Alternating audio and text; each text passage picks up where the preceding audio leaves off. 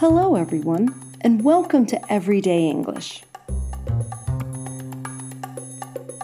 My name is Laura Marshallsay, owner of Marshallsay English. I'm a historian, I actually worked as a tour guide, and now I teach communication skills, business English, to professionals across the globe, especially those in the tourism, heritage, and museum industries. Customer service complaints are the number one reason places get bad reviews online. So how can you avoid that? How can you make sure that your customers are so happy that they always give you a 5-star review? Stay tuned and find out. Coronavirus numbers in Germany are finally dropping to really good low levels. So my husband and I decided to book a holiday for later this summer. We're being quite conservative about the whole thing. The first thing that we agreed to was no flights. Instead, we're going to drive. We also wanted to be able to cancel at late notice, just in case the infection rates go back up. We really don't want to be left with a holiday we can't take.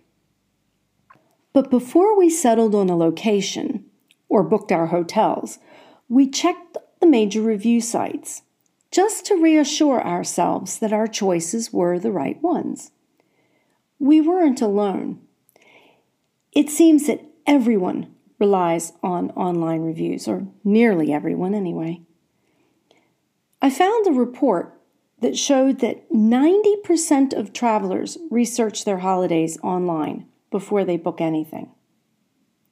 And 80% of all travelers, regardless of how they book a holiday, online or at a travel agency, will spend up to 4 weeks reading reviews on sites like TripAdvisor when they're researching their destination.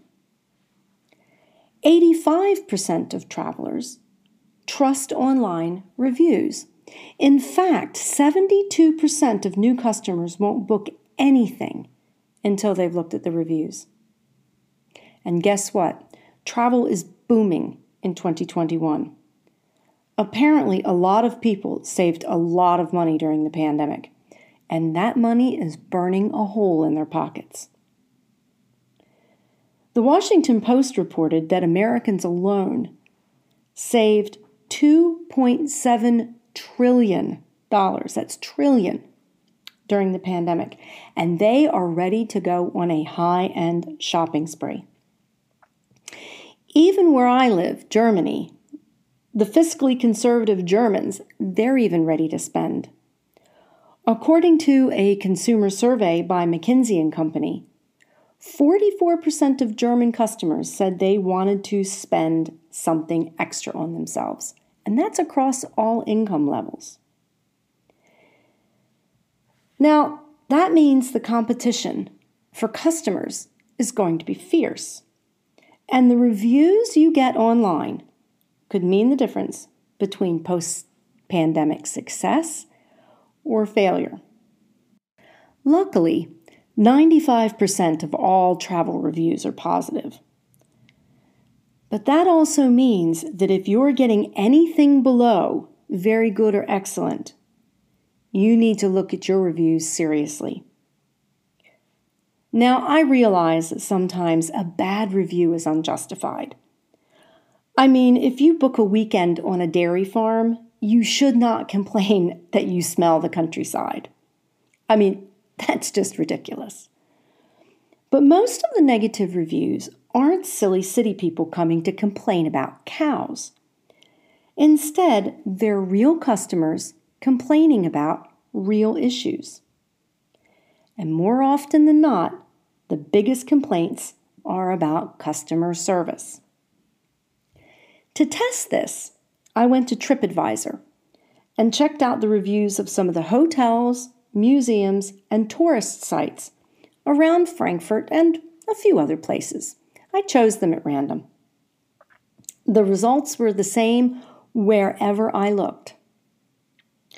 With museums, most of the bad reviews revolved around ticket prices, waiting times to get in, a lack of cohesion for exhibits, and rude staff.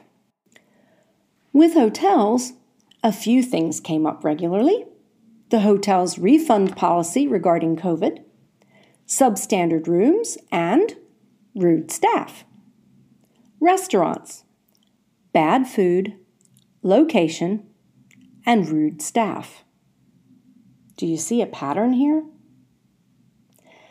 Bad customer service can kill you, even if you have the best hotel, the best restaurant, or the best museum exhibits in the world. And just to be sure that those people giving the bad reviews weren't people who just did it for fun, I clicked on each person who posted one. And usually, that was the only bad review they had ever written. So what constitutes good customer service?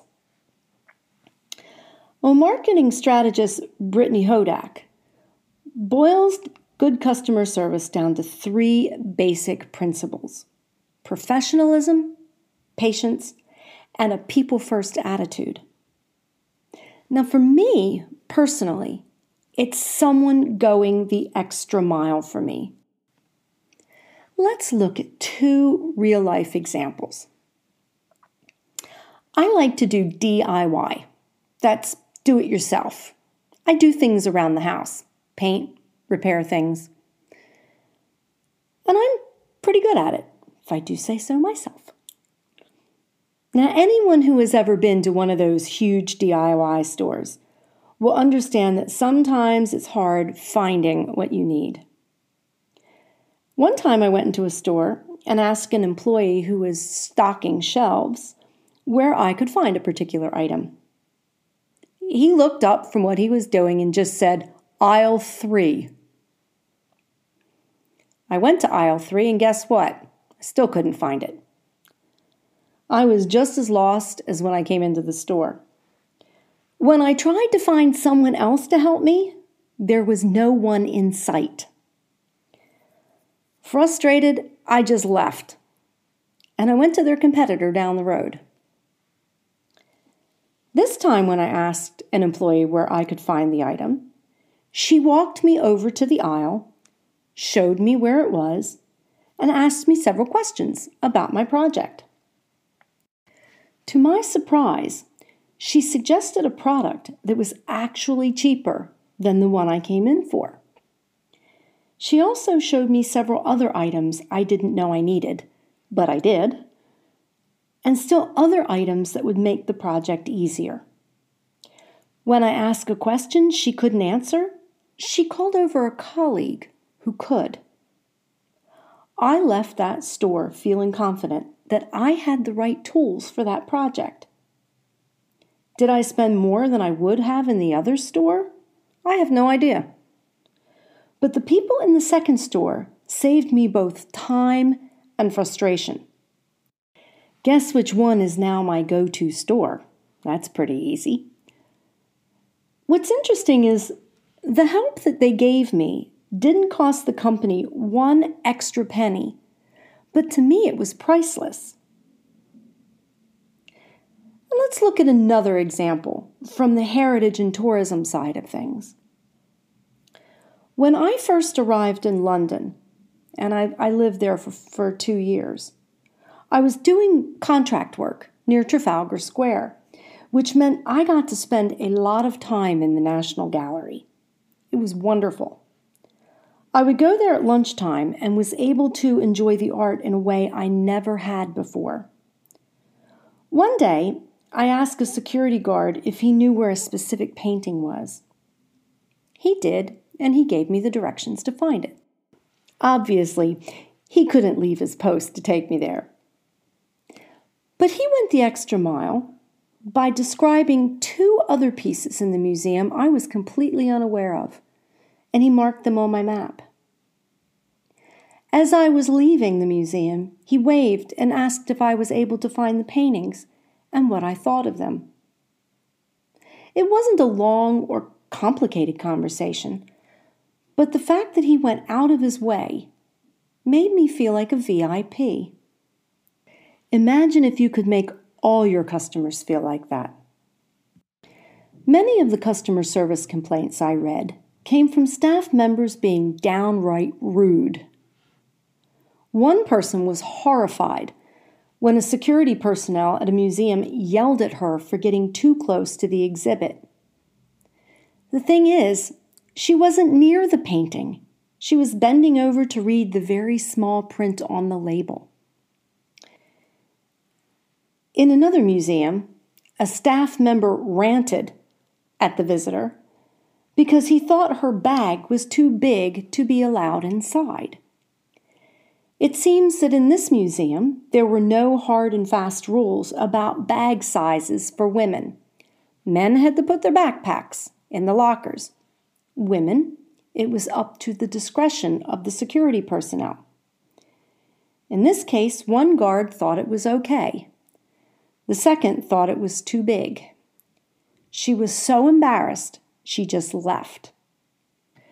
Reviews repeatedly describe front desk staff at museums, heritage sites, and hotels who are grumpy, cold, or simply unwilling to look up from what they're doing to acknowledge a guest. One reviewer even described a staff member so caught up in their own work, they were unable to help a guest who had cut themselves and needed a plaster.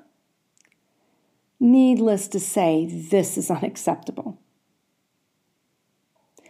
Now, when I discussed this with German friends, they suggested that maybe the staff wasn't being rude or grumpy. Perhaps they were just direct and straightforward. Here's a newsflash. You cannot always be direct and straightforward with the public. You have to soften your language just a little. And really, it doesn't take much effort, and it costs nothing to do. So here are my top tips and some functional language for customer service, regardless of your industry. My first tip is acknowledge your customers. Simply say hello, good morning, smile, nod. When someone approaches you, stop what you're doing and ask, how can I help you?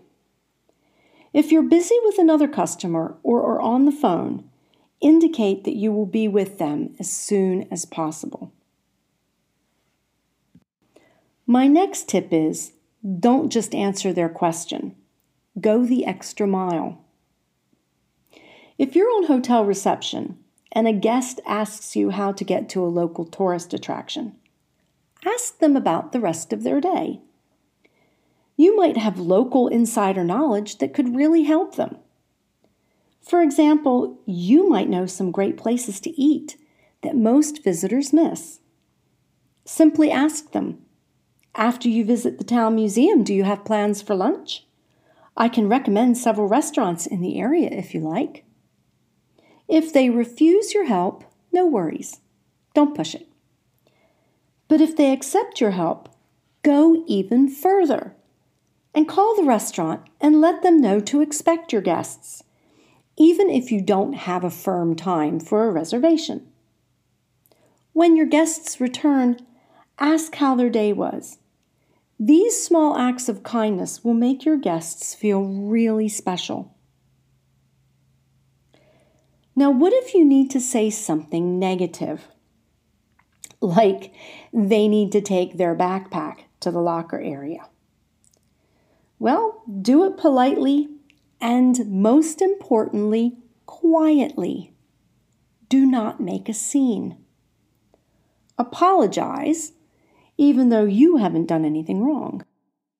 You could say something like, "Excuse me, ma'am, I am so sorry, but I'm afraid backpacks aren't actually allowed in the museum. They should have told you that at the front desk. Would you mind putting it in one of the lockers by reception? Thanks." Let's look at those sentences again. Did you notice how many softeners we used here? Excuse me, I'm sorry, I'm afraid, would you mind? We used the anonymous they should have told you at reception, and we even used some passive verb construction. Now, truthfully, if this was a business meeting, that would be too many softeners. But when you're working in an industry which focuses so heavily on customer service, as tourism and heritage does, you can never be too polite. Now, the same amount of respect should be shown if it's your guests who are misbehaving. For example, excuse me, I'm so sorry to bother you, but I'm afraid we've had some complaints. Would you mind lowering your voices a bit? Thank you. Or, excuse me, sir, I'm afraid you're not allowed to use a flash inside. Could you turn your flash off? You can continue to take photographs, but just without the flash. Thanks for understanding. Now, most people will be absolutely fine when you approach them, and you may even get a few apologies. Others will not, and you might need to escalate the situation. But always start as politely as you can. Now, what happens if you do all this and you still get a bad review? Well, if you get a bad review, answer it. If your organization is actually at fault, apologize, do what you can to make amends, and use it as a learning opportunity. If it isn't your fault, at least acknowledge that you've read their complaint and that you understand their disappointment. You'd be surprised how effective that is. Don't let all of your hard work go down the drain because of a bad review. Keep your visitors happy, and the good reviews will flow. Thank you for joining me this week. I hope you enjoyed it, and I hope you actually found it helpful. So let me ask you, what are your biggest communication issues? If you have a comment, a question, or even a suggestion for an upcoming podcast, please go to my website, www.marshallsayenglish.com, and leave me a message. I'd love to hear from you. Thanks again, and I'll see you next week.